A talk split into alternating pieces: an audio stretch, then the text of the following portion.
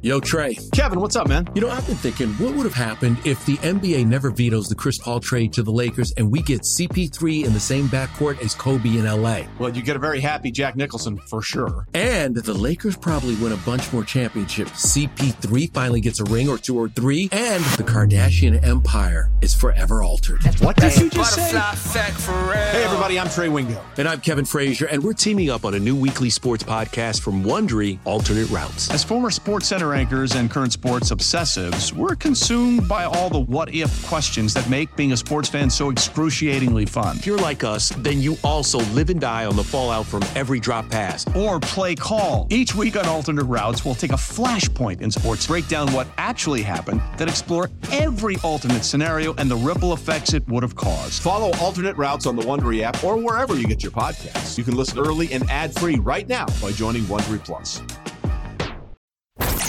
When you need to know what's happening, it's time to get in the huddle with Carl Dukes and Jason La Canfora. Welcome back to another edition of In the Huddle. My man Jason La Canfora, Carl Dukes, put him up. We are glad that you're here. Brian Balding will be with us later in the week, guys. We've got 2 weeks left in the NFL. 2. And then it's playoff time. And Jason, hope you had a great Christmas. Looking forward you to too, brother. Man, it was great. It was a lot of fun having football on, you know, on Christmas Eve and on Christmas Day. It was great. And then we're looking forward to a great new year. We are glad that you guys are here as well. Again, subscribe, like us, tell your friends. We put out new episodes every Tuesday, Thursday. It's all about the NFL in the huddle.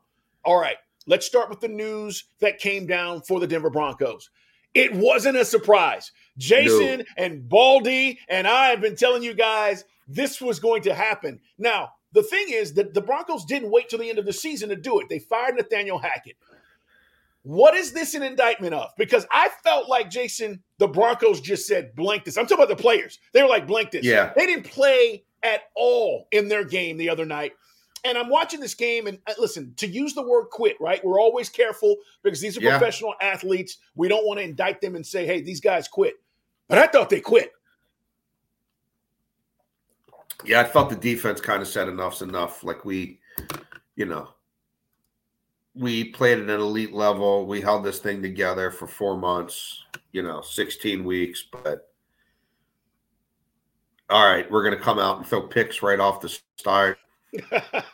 We might not rally this time, we might not bow up and try to hold them under 17 to try to win this thing because we're kind of done with that. And you know what? On this day, we might have had to hold them under 10. And they were at 17 like that. So I think Jason, it was inevitable. You had pushing and shoving on the sidelines with guys. I mean, you don't see this guy. The backup quarterback was involved. I mean, which is like, he's the one guy who didn't have any role in this whatsoever. It's not a good look for anybody. You could literally see a poorly constructed process, a poorly constructed coaching staff, a poorly constructed attempt to compete just literally fall apart at the seams in real time in a bunch of different ways. Look, we've been talking about this for a long time. I think it was around week 6. I wrote a piece at the Washington Post, talked to a lot of smart people in this league, and everyone could see that this wasn't going to work and that these new owners were not going to be able to send out season ticket renewals. Hey, here's what you owe me for next year. It's another year of Hackett ball. It'll be better next time. I promise. Year 2 will be on the upswing. I mean, it was past the point of no return. Even then, he wasn't ready. And the ownership, the timing of the ownership taking over in the middle, in October, definitely, or at least after some of these moves have been made, didn't work in his favor either. The really smart, and if you want to say it would have been ballsy or whatever thing, that's fine. But I really think in week 6, where you see this is an elite defense and you see that the head coach is over his skis and the staff is not what it needs to be, I really think if you go to a Gary Kubiak, if you go to a Marvin Lewis, somebody like that, and say, can you give us 3 months? We think with the right leadership, with this defense and some of the pieces we have, and you figure a little something out with this quarterback, we could still salvage this season. And doing it now is, you know, and giving it to Jerry Rosberg, who, you know, is a well-respected guy, but sure, he's a special teams coach who came in to prop this coach up in, week three, when it was clear he didn't know when to call timeouts and when to punt and when to go for it and when to kick field goals. It would have been tough for a first-time ownership group to do that, but I think it would have been the right move for the GM. And now, I don't know if George is going to be there to hire this next coach or not. But clearly, Hackett wasn't ready. I think clearly they did this with Aaron Rodgers in mind, like, we're going to bring in Aaron Rodgers, quarterback coach, to recruit Aaron Rodgers, and that didn't work, and he never really got on the same page as Russell Wilson, and you're wondering, why aren't they activating his legs more? Why aren't they simplifying things? Why aren't they implementing more RPOs? And this is stuff, again, we were writing and talking about months ago, and it just never happened. And Russ is certainly a part of the problem, and now – Carl, I think they've got to try to find a profile of a coach who, A, has done it before and done it somewhat successfully, B, either if he's not the offensive guru, that then the staff he's bringing in includes someone at a coordinator level who gets Russell Wilson, who knows Russell Wilson on some level, who has worked with Russell Wilson in the past. They've got to build a bridge here because they're stuck with this quarterback. Yeah, and here's the other thing, Jason. As we talk about the firing of Nathaniel Hackett, he's not going to be the last, guys. I mean, Black Monday's right around the corner in a couple of weeks, and we're going to be talking about other coaches, and you may be like, whoa, I didn't expect that. This one we expected. Yes. Why is it that these NFL teams, okay, and again, I don't want to make this necessarily a black or white thing, but we know the opportunities for African-American coaches. Even a guy in Kansas City for the last 3 years who's been a hot commodity hasn't gotten a chance, and Eric Bieniemy. But why is it that this continues to happen when we see guys who necessarily haven't called plays, but they've been in and around a successful situation, like Aaron Rodgers? His resume, for the most part, the Broncos said, as you mentioned, they wanted to bring Rodgers there, and it didn't happen. But it was also he's worked with Aaron Rodgers for 3 years, and therefore he's qualified to be a head coach. And that was bullshit. He wasn't. Yeah. I mean, he got the job. The clock management was in question from day one. They had multiple issues starting week one with him, you know, how he managed the clock. Then you start to see the play calling. Then you're last in the league in points scored at 15 a game. All of this stuff was culminating, and it was based on the fact of the idea that these organizations, Jason, continue to go, well, he's worked with this guy, and therefore it's going to be successful. And it's crap. Yeah, no, it is crap. And look, it's also the staff they put together. When it's a staff of a bunch of other young guys who you're giving their first opportunity to do this or their first opportunity to do that, there wasn't enough there. There wasn't enough old heads who could balance that out, who could see early on, you know, hey, I gotta talk to you, coach. Here, you know, you're missing a few things here. And you do it, you know, you pull them aside, and you could see some of those red flags coming, you know. You need to have a guy like that in your corner, and he really didn't. Look, these hiring processes are often racist, are often lazy, are often driven by narratives that agents and people who have a vested interest in the outcome push on these owners, who far too easily fall for it or take the okey doke because they are lazy or racist or both. Or just not invested enough in truly making this a meritocracy and finding the best human being possible for these jobs, and doing it in a profound and robust way. Yeah. That's not really how it works. The right person whispers the right name in their ear at the right time, and he's got the right last name, and he worked with the right people, and it's about who was your daddy and who have you worked with, right? And Who do you know that I know? And old boy network and nepotism and cronyism. And yeah, it's kind of shameful. It is. I want to mention this and we'll move on, because I've had these conversations with Mike Tomlin off the record. I've had these conversations with Raheem Morris off the record.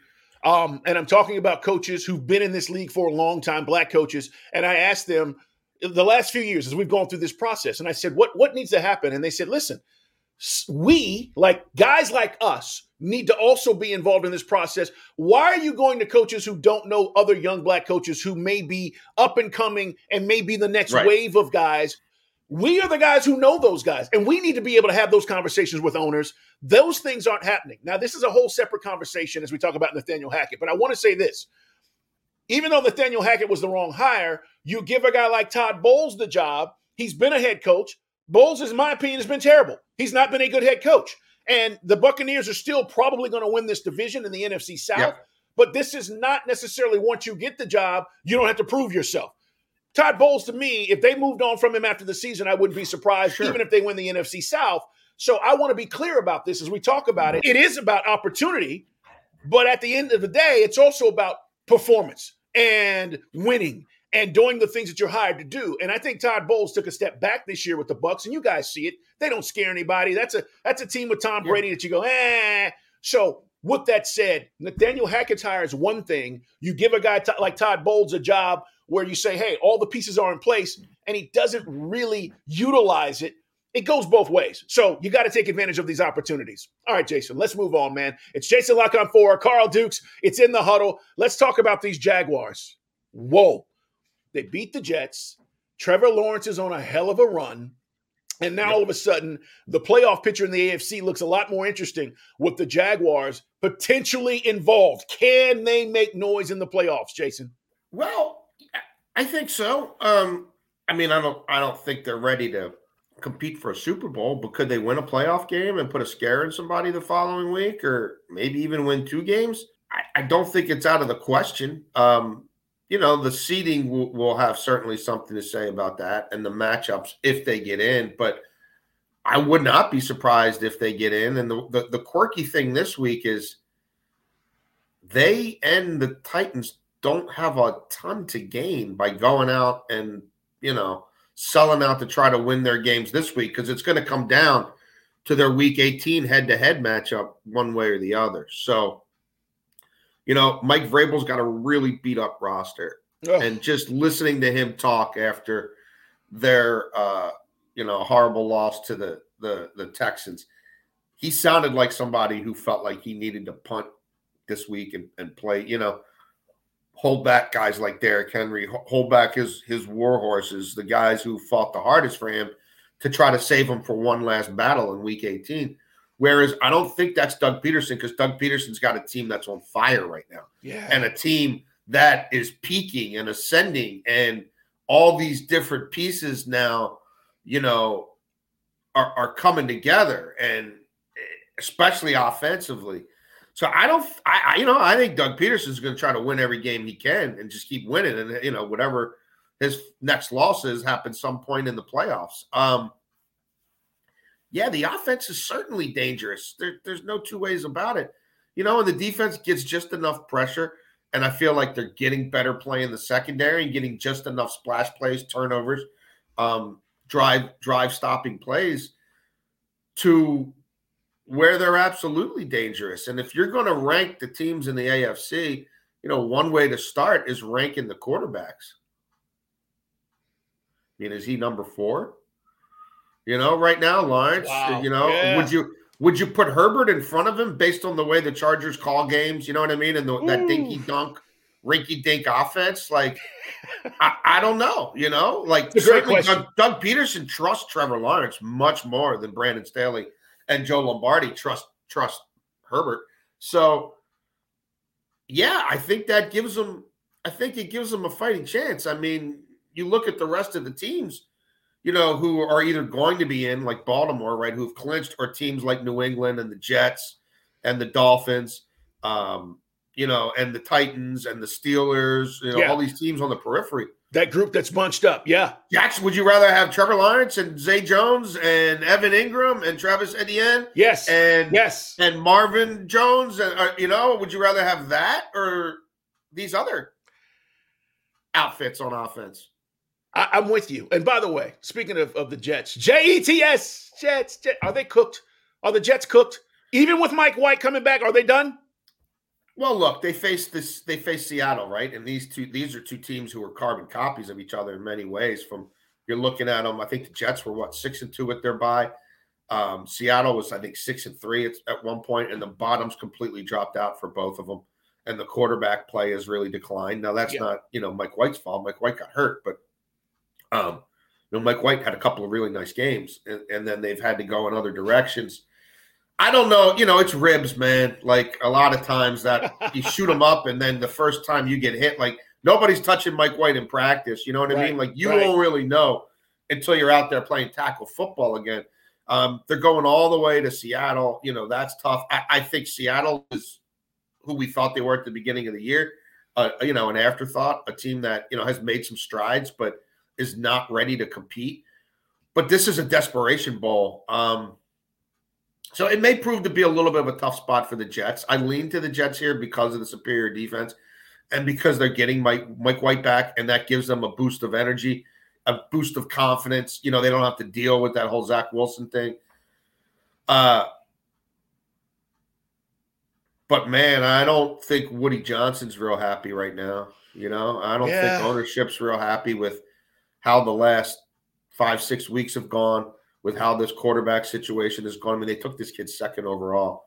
And now he's behind Trevor on the practice on the injury on the depth chart. Like, how do you say it?